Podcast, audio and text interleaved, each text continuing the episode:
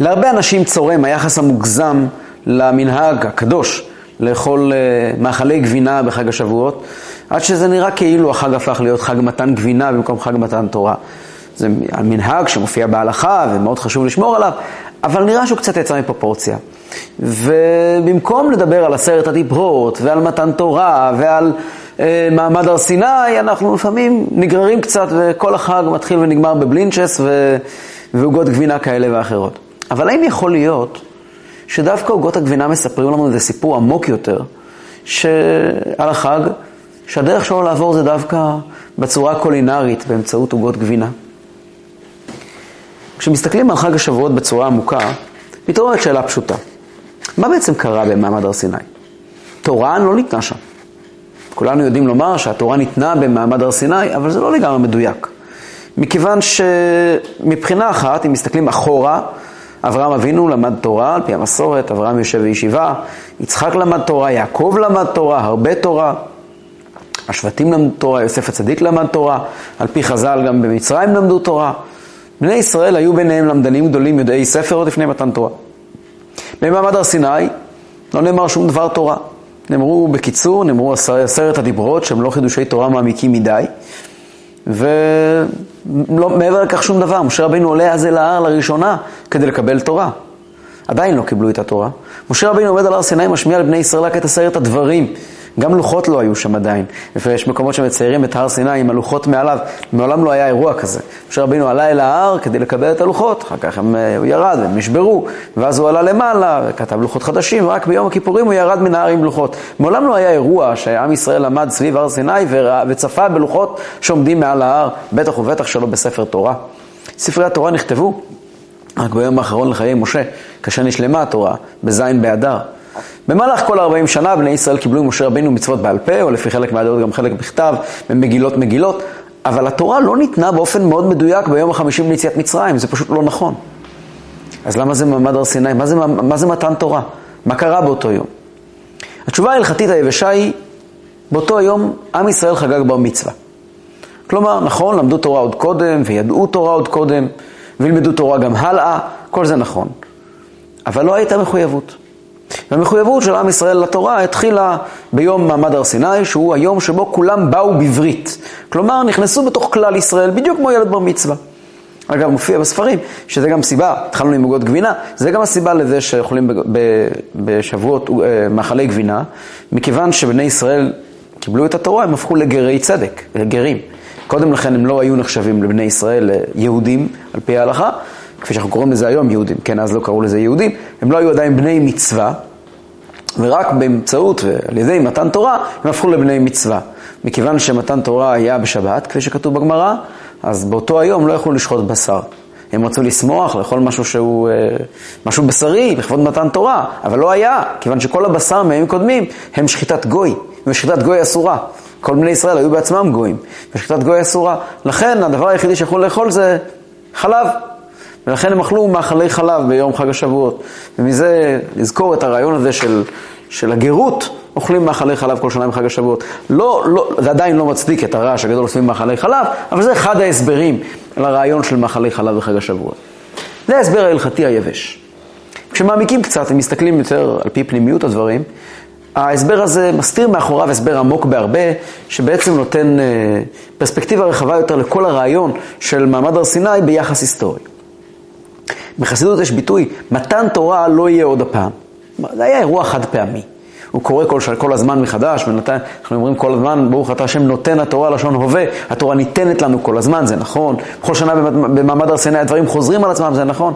אבל היה משהו שאירע אז, לפני שלושת אלפים שלוש מאות שלושים וחמש שנים, תחת הר סיני, שקרה פעם אחת ולא יחזור על עצמו. מה קרה אז? משהו השתנה. יש את המצב של העולם עד מתן תורה, ויש את המצב של העולם ממתן תורה. אנחנו בכל שבת אומרים את מזמור, הודו להשם כי טוב, כי לעולם חסדו. שם עשרים ושש פעמים את המילים כי לעולם חסדו. כתוב בחז"ל שזה כנגד עשרים ושש דורות מאז בריאת העולם עד מתן תורה. שהיו ניזונים בחסדו של הקדוש ברוך הוא. אלו היו דורות שחיו על חסד חינם. הם היו, כמו בסלנג לאחרונה, מוצצי דם, אוכלי חינם.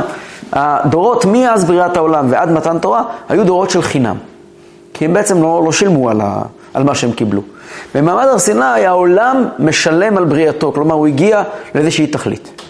מה התכלית של בריאת העולם? ואיך זה קשור למעמד הר סיני?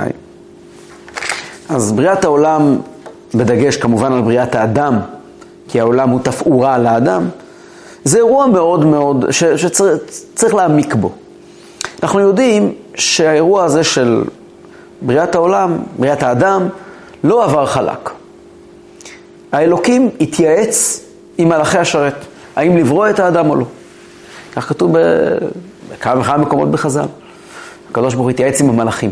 נעשה אדם לשון רבים, הקדוש ברוך הוא התייעץ עם המלאכים. חשוב שנבין, המלאכים הם לא חברים של אלוקים, הם ברואים בדיוק כמונו, הם חלק מהברואים, הם קיימים בעולם עליון יותר.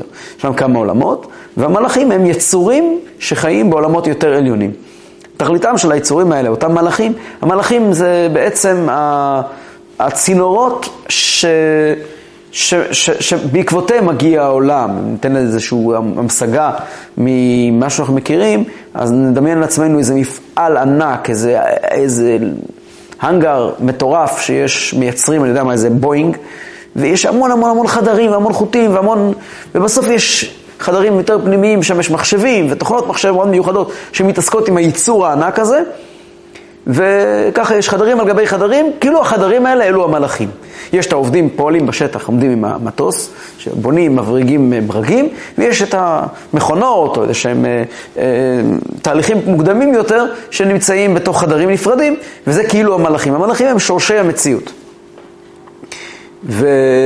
הקדוש ברוך הוא כביכול מתייעץ עם המלאכים, המלאכים נבראים בדיוק כמו בני האדם, והמלאכים אומרים, לא, לא לברוא את האדם. מה המשמעות של הדברים? הם אומרים, אתם בחז"ל, הם אומרים, קוראים את הפסוק, מה אנוש כי תזכרנו ובן אדם כי תפקדנו, מה, מה, מה לך ולבני אדם? בן אדם אומר, אומרים חז"ל, לפי חלק מהמדרשים, יש כל מיני מדרשים שמדברים עד כמה המלאכים התנגדו לבריאת האדם, אומרים המלאכים, אל ייברא שהוא מלא שקרים. אל ייברא שהוא מלא שקרים. תנסה להבין את המשפט הנפלא הזה. אל ייברא כי הוא מלא שקרים. אם אנחנו משווים את העולם למפעל ענק הזה, כמו שדיברנו עליו מקודם, אז זה מפעל שברא אותו אלוקים. אז הוא מפעל מאוד מדויק.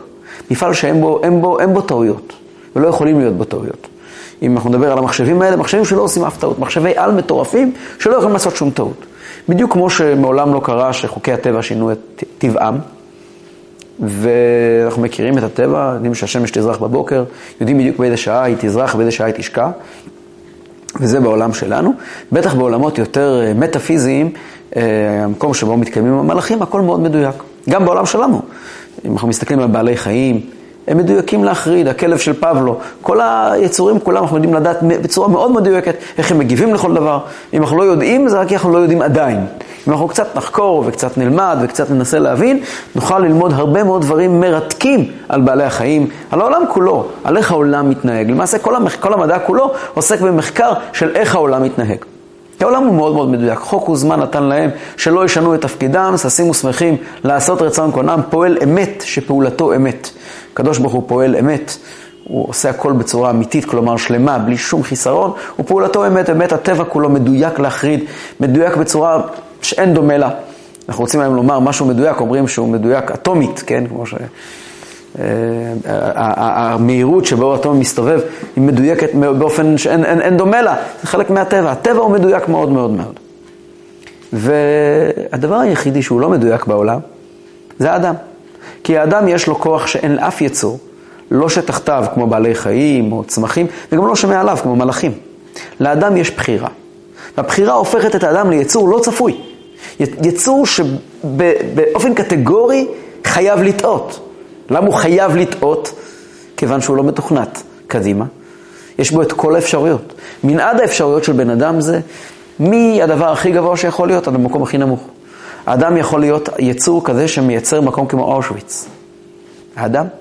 האדם יכול להיות אדם כזה שמייצר מקום כמו בית המקדש. שוב, אדם. האדם בוודאות ייפול. ויכול להיות שגם יקום. אבל הכל מאוד זמני ומאוד מאוד מאוד לא נתון לחיזוי מראש. הבחירה האנושית זה אותו האבן שהאלוקים ברא והוא לא יכול להרים אותה. מגיעים המלאכים הכל כך מדויקים ואומרים לקדוש ברוך הוא, למה לברוא כזה יצור מעוות שבעצם מסכן את כל העולם כולו? זה הדבר הכי מסוכן שקיים. הקדוש ברוך הוא לא מקשיב להם. כתחילה הפנייה אליהם הייתה כדי לשמוע את התשובה הזאת. כלומר, הם לא ברואים של הקדוש ברוך הוא. הקדוש ברוך הוא בורא, פונה אל הדיוק, כן? פונה אל, אל, אל, אל הארגון של העולם, אל הדיוק, של הדיוק הקוסמי, ושואל אותו, מה דעתך על אדם? כדי לקבל תשובה, אדם הוא הפוך מדיוק קוסמי. ואדם נולד, אדם נברא. ואדם נברא כדי לטעות והוא אכן טועה, כפי שהוא, שכולם יודעים. חז"ל מספרים לנו שרגע לפני מתן תורה, וזה קורה כל שנה מחדש, האלוקים פונה שוב פעם אל הקוסמוס ואל המלאכים, כלומר אל החלקים הכי עליונים, הכי רוחניים, המטאפיזיים שקיימים בעולם, בעולמות מקבילים, לא משנה, אבל בסוף זה הכל אותה מערכת. הוא אומר להם, מה דעתכם? לתת את התורה לעם ישראל או לא? כמו שחז"ל מתארים את זה במסכת שבת, בשעה ש... שנתן הקדוש ברוך הוא את התורה, עלה משה לפני הקדוש ברוך הוא, כן, שאלו המלאכי השרת, ריבונו של עולם, מה לילוד אישה בינינו? אמר להם, נקבל תורה בה. אמרו לפניו, חמדה גנוזה שגנוזה לפניך, תף תף קוף עין דלת דורות, אלף שבעים וארבע דורות, כלומר זה אלף שבעים וארבע דרגות מעל המצב של העולם. אתה מבקש לתנה לבשר ודם? תנה הודך על השמיים. התורה היא תורת אמת.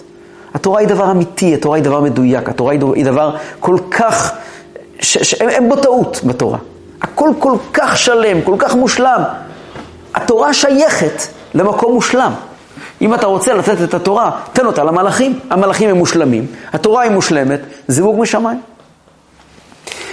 והקדוש ברוך הוא פונה למשה רבינו ואומר לו, אחזר להם תשובה. אחזר להם תשובה.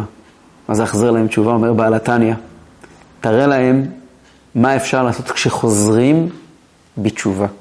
כלומר, תספר להם את הסיפור של האדם הבוחר, האדם הקטן, האדם האומלל, האדם עם המעוות כל כך, שהוא מחליט לחזור.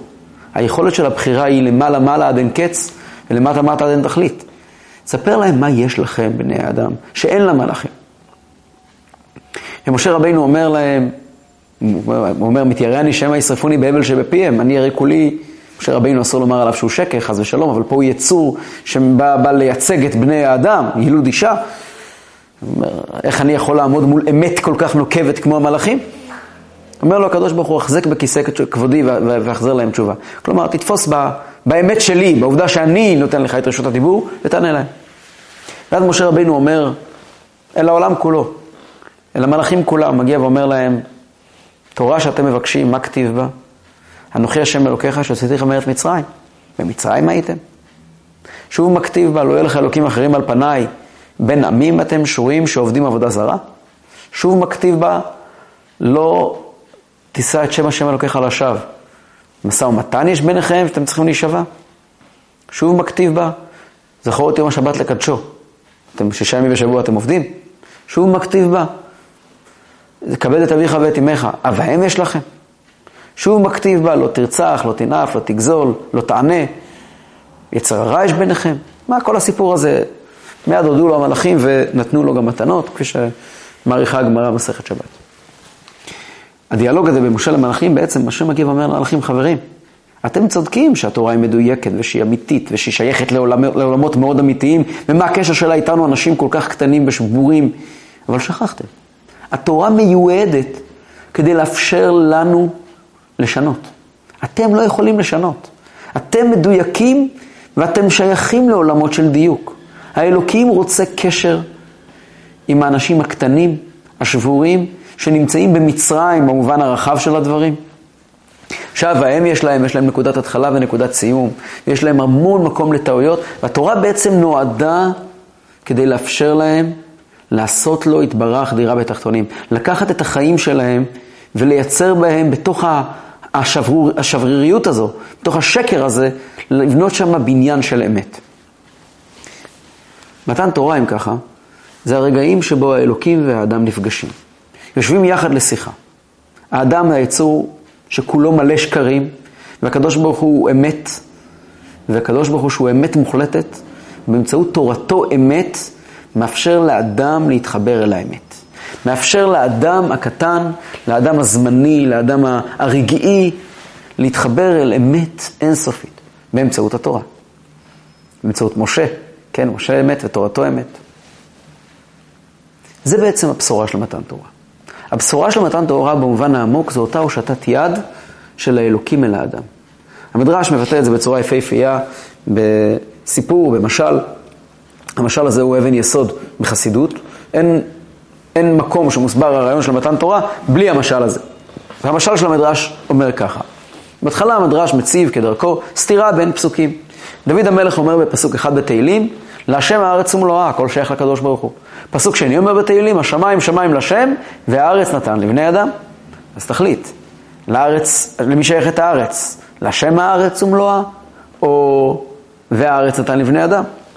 עונה המדרש, משל למה הדבר דומה למלך שגזר ואמר, בני רומי לא ירדו לסוריה, ובני סוריה לא, לא יעלו לרומי. הוא עשה אה, מדיניות אה, הגירה מאוד מאוד חזקה. מי שגר ברומי, אנשים בעלי המעמד העליון, לא ירדו לסוריה.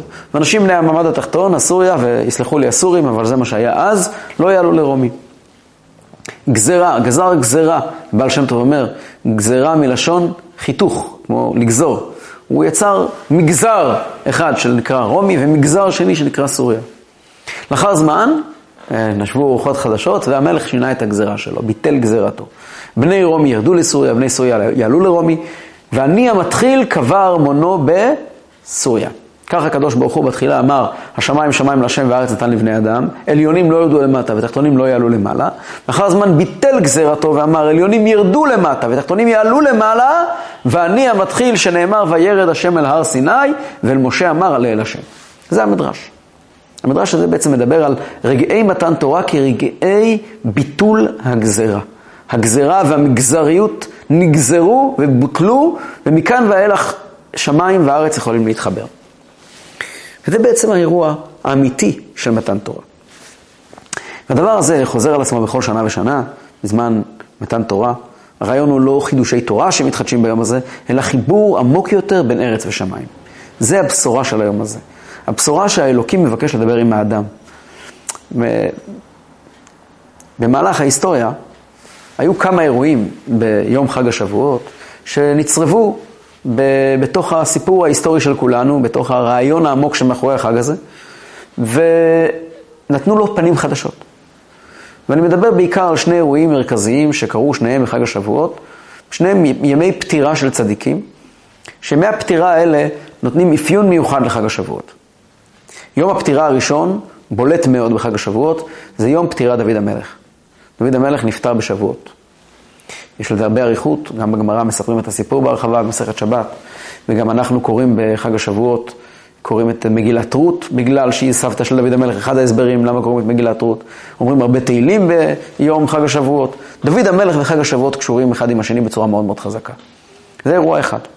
אירוע שני קרה לא מזמן, בסך הכל לפני קצת, קצת, קצת פחות מ-שלוש מאות שנה, ביום חג השבועות נפטר מורנו הבעל שם טוב. הרבה ישראל בעל שם טוב, גם הוא נפטר בחג השבועות. ושני האירועים האלה, שפטירת דוד המלך ופטירת הבעל שם טוב, יש בהם בשורה מהותית ליום הזה של חג השבועות. ככה שאם מסתכלים על שבועות מאז ולעולם, מגלים שלושה פיקים של שבועות. פיק ראשון, מתן תורה, פיק שני, בדיוק באמצע הדרך, פטירת דוד המלך, ופיק שלישי זה פטירת אה, מורנו הבעל שם טוב. במתן תורה, הפעם הראשונה על ידי משה רבנו, מה שבעיקר בא לידי ביטוי, זה היה שעליונים ירדו למטה. שהקדוש ברוך הוא מוכן להשרות שכינתו עלינו. שהקדוש ברוך הוא מושיט לנו יד לשיחה. זה בעיקר היה אירוע. אנחנו בעיקר היינו בעמדת הקשבה. הרי מעמד הר סיני הוא סוג של חתונה. כתוב בחז"ל על הפסוק, והתייצבו בתחתית ההר, שהקדוש ברוך הוא כפה עלינו הר כגיגית. אז כתוב, הבודרם, הבודרם היה מגדולי חכמי ספרד האחרונים, הוא כתב את הספר המרכזי של פירוש התפילות. הוא מסביר שכאשר עומדים תחת החופה, חתן וקלה, והחתן אומר, ברוך אתה, הרב אומר עבור החתן, ברוך אתה השם מקדש עמו ישראל על ידי חופה וקידושין, מתכוונים לאירוע ההוא של מעמד הר סיני, ששם היה חופה וקידושין. החופה הייתה הר סיני עצמו, שהיה כפוי על עם ישראל כמו גיגית. אז הוא היה החופה. ומעמד הר סיני, אם ככה נקרא חופה. וקידושין זה התורה עצמה שנמסרה לנו אז. יש מנהג חסידים שמיד שמסיימים לקרוא את עשרת הדיברות בחג השבועות, מאחלים אחד לשני, מזל טוב. קיימנו חופה. החופה הסתיימה. בחופה, כמו שרבינו, כמו שכולנו יודעים, ההלכה היא שמי שמדבר זה החתן, הכלה שותקת.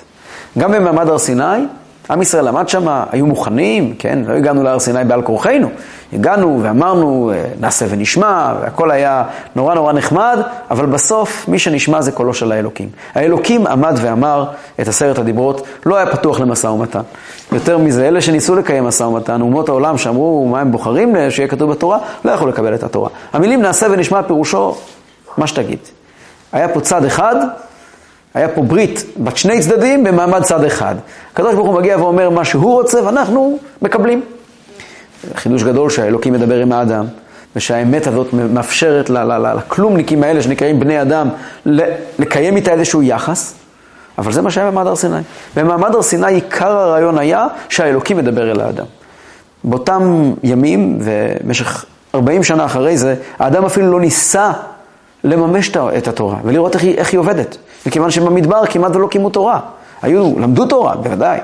אבל ההתנסות האמיתית עם דיני תרומות ומעשרות ו- ו- ו- ו- ו- ו- והקושי של לא לעבוד בשבת וכל מה שהתורה מזמנת, כל מה שבעצם משה רבנו דיבר עליו, על המצרים ירדתם, אב האם יש לכם, כל אותם אתגרים שהתורה באה לפתור, כמעט ולא היו קיימים במדבר. המדבר הייתה תקופה כל כך מיוחדת, תקופה של סוג של גן עדן, תקופת הקשבה. העם ישראל היה בהקשבה מוחלטת, בעיקר הרעיון היה עליונים יורדים למטה. ועד עם ישראל נכנס לארץ ישראל וגילה שבתיאוריה זה נפלא, אבל במציאות לממש את התורה ולחבר אותה אל החיים הפשוטים, זה לא פשוט. אנחנו יודעים, משה רבינו לא נכנס לארץ. ולא לחינם משה רבינו לא נכנס לארץ, כי משה רבינו הוא סמל של האמת הטהורה. משה רבינו הרי ענב מכל אדם, התורה ניתנת על הר סיני, הר הענבה, הר הביטול, הר השקט. כי משה רבינו הוא צינור שהתורה עוברת דרכו והוא לא פקטור. מי שלא פקטור לא יכול להיכנס לארץ ישראל, כי ארץ ישראל זה עבודה מעשית. ועבודה מעשית צריכים להיות, יש את המקום שלנו גם בתמונה. יש פתאום שניים בטנגו. יש כזו בדיחה שאומרת שמאחלים שיהיה כל ששון וכל, וכל שמחה, כל חתן וכל קלה. מה זה כל חתן וכל קלה? הקלה והחתן מדברים ביניהם ככה בשקט, בשושו, בימים הראשונים, כזה כבוד הדדי. שהלוואי יימשך ככה לתמיד. אבל זה לא, החיים הם לא ככה. החיים הם אחרת, והחיים פתאום, כל חתן וכל קלה נשמעים קצת אחרת כשעוברים כמה דקות. עוברים כמה ימים. וגם פה בני ישראל נכנסים לארץ ישראל ועוברים תקופה לא פשוטה. אחרי מות יהושע עבד השם, מגיעים בימים ההם אל מלך מישראל, שישר בעיניו יעשה. תקופות לא פשוטות שעוברות על עם ישראל, לא מעט שנים, שלוש מאות שנה, שלוש מאות וחמישים שנה, של, של עליות ומורדות ונפילות וקימות, וסיפורים שלמים כפי שמתואר היטב בספר שופטים. מה עם ישראל עבר? ברגע שניסו לממש את התורה כחלק מהפרקטיקה של החיים. ואז מגיע הסיפור של מגילת רות, שמתרחש בסוף ימי שפוט השופטים, ומגיע, מגיע, בסוף נולד גם דוד. ודוד, דוד המלך, הוא הדוגמה, הוא בעצם מסמל, בעצם היותו, בכל חייו, בכל הווייתו, את הפיק השני, את, ה, את הכל קלה, את ההתרוממות של העולם, של עם ישראל. עם ישראל בעצם מחזיר לקדוש ברוך הוא יד. השיא של זה היה כאשר דוד המלך בנה את בית המקדש. בניית בית המקדש פירושו, הנה אנחנו מסוגלים לעמוד על הרגליים ולבנות לקדוש ברוך הוא כיסא בעולם, לחבר את התחתונים אל העליונים, לא רק לחבר את העליונים אל התחתונים, שזה היה התורה והמצוות עד דוד המלך. דוד המלך שנקרא גם משיח, כן? דוד מלכה משיחה, מסוגל לקחת את כולם, כל עם ישראל מתאגד דרכו. הוא השפיץ הוא של כל עם ישראל, כל עם ישראל מאוחדים איתו ביחד, הממלכה המאוחדת בראשות המלך העיקרי שזה דוד המלך, דוד מלך ישראל חי וקיים, ודוד המלך מאגד את כולם ביחד לדבוקה אחת של, של, של, של אמת אחת שנעשית על ידי הכלל ישראל על כל גווניו וציבוריו והסגנונות השונים ושנים עשר השבטים, כולם יחד בונים בית להשם, בית משותף, בית של אחדות בתוך ירושלים עיר הקודש שלא התחלקה לשבטים, בונים לקדוש ברוך הוא דירה. וזה קורה. ודוד המלך מצליח להגיע באמת לנקודת אמת מושלמת של התחתון, של העם ישראל. דבר מעניין, שהתחתון מתאגד זה נראה אחרת מאשר, מאשר מתן תורה. הקדוש ברוך הוא נתן לנו את התורה, אנחנו יודעים שמי שעובר על התורה, אז כל מיני עונשים יש, יש כל, כל עבירה, והעבירה והעונש שלה. מי שמורד במלך, ולא משנה מה הוא עשה, העונש שלו זה מוות. מורד במלכות חייב מיתה. למה? כי דוד המלך, מדברים עם הקדוש ברוך הוא מול האמת האלוקית, אה, כולנו הרי פגומים. השאלה היא כמה אתה פגמת. כשעומדים מול דוד המלך, מול המלך שלנו, שבעצם מאגד את כולנו, כשאני פוגם במלך, אני בעצם פוגם בקשר שלי עם עם ישראל. לא רק עם אלוקי ישראל, אלא עם עם ישראל. כי עם ישראל כולו מאוגד עם דוד המלך. אפילו פגימה קטנה, שאני נפרד מהכלל, מהציבור, אני בעצם מבטל את החיבור שלי אל הכלל, אל האמת הזאת שכולנו, האמת הקולקטיבית הזאת, אז אני מאבד את כל, את כל המציאות שלי ברגע אחד. ודוד המלך מאגד את כל המציאות כולם למציאות אחת, לדבוקה אחת, כמו שכתוב על מתן תורה, ובאו כולם בברית יחד, נעשה ונשמע, אמרו כאחד. אז זה היה במעמד הר סיני, אבל זה היה באמת עם דוד המלך. שדוד המלך באמת מצליח להגד את כל השבטים כולם, ולהרים את כולם יחד אל הקדוש ברוך הוא. והדברים האלה מוטמעים בתוך ספר התהילים, תהילות דוד, שכל מי שאומר תהילים יכול לראות איך הנפש משתפכת אל, אל הקדוש ברוך הוא, איך התחתון עולה אל העליון, איך היהודי פונה לקדוש ברוך הוא בתפילה מיוחדת ש... ושירי דוד עבדך, דוד ידע לבטא טוב מכולם את אותה עלייה נפלאה של התחתון אל העליון.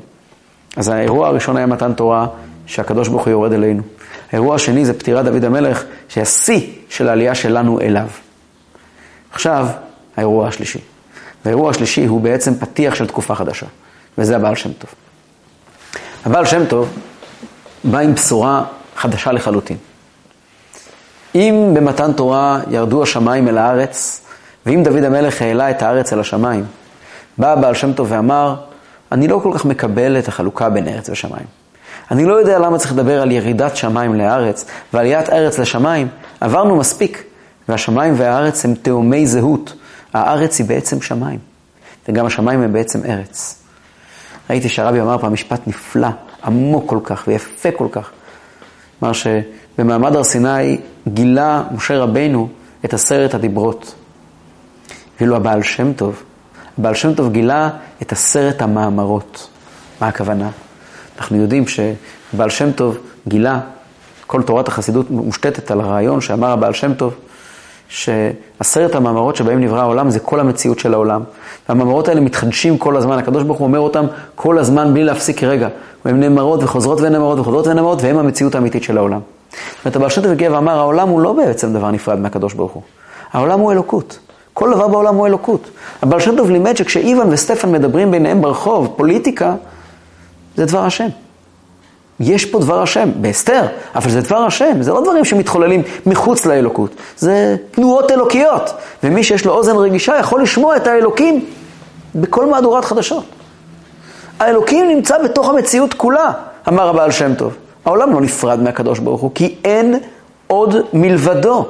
תורת הבעל שם טוב גילתה שהעולם והקדוש ברוך הוא הם לא שני דברים אלא אחד. הבעל שם טוב דיבר הרבה מאוד על התורה, הוא גילה את פנימיות התורה, את סודות התורה, אבל הוא גילה את פנימיות היהודי, ואז הוא גילה את פנימיות העולם, שהעולם הוא לא, הוא לא דבר נבדל. האמת של העולם זה הקדוש ברוך הוא. הבעל שם טוב היה פתיח של תקופת המשיח. ימות המשיח, למעשה היום שבו והיה השם למלך על כל הארץ, ביום הוא יהיה השם אחד ושמו אחד, שהעולם והקדוש ברוך הוא יהיו אחד ממש, ולא יהיה ביניהם שום פער. ולכן הבעל שם טוב לא הבין למה צריכים לדבר על מעלה ומטה. אחד מהדברים הנפלאים שהבעל שם טוב שינה בעולם, זה למשל היחס לאנשים פשוטים. אנשים פשוטים, נבערים מדעת. מימי הבעל שם טוב היו הרבה מאוד אנשים כאלה. אנשים שהיו חסרי כל ידע. ועד הבעל שם טוב היו שתי גישות איך לגשת לאותם יהודים.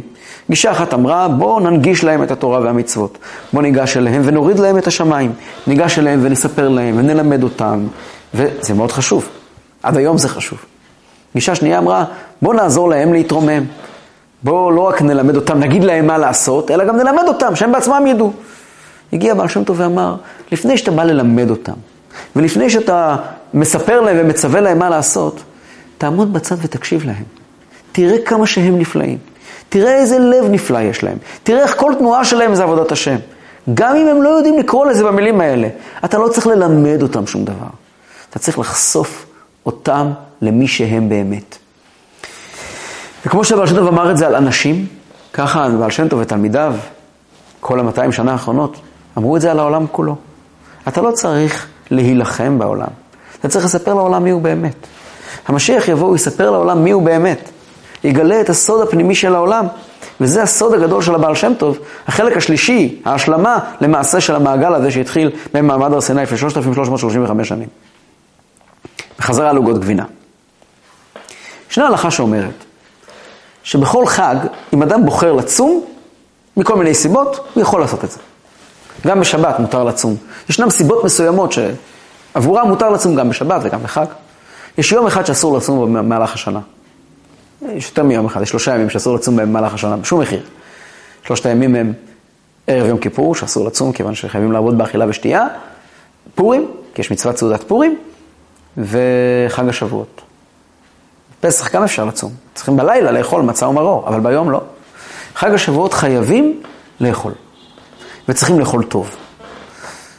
למה? אז הגמרא אומרת, כי אדם צריך להראות, כל חג אחר, כשמגיע למשל פסח, אז אף אחד לא חושב, אם מישהו לא אוכל בפסח, אף אחד לא חושב שהוא עצוב על זה שיצאנו ממצרים. למה שיהיה עצוב על זה שיצאנו ממצרים? היה מעדיף להיות עבד.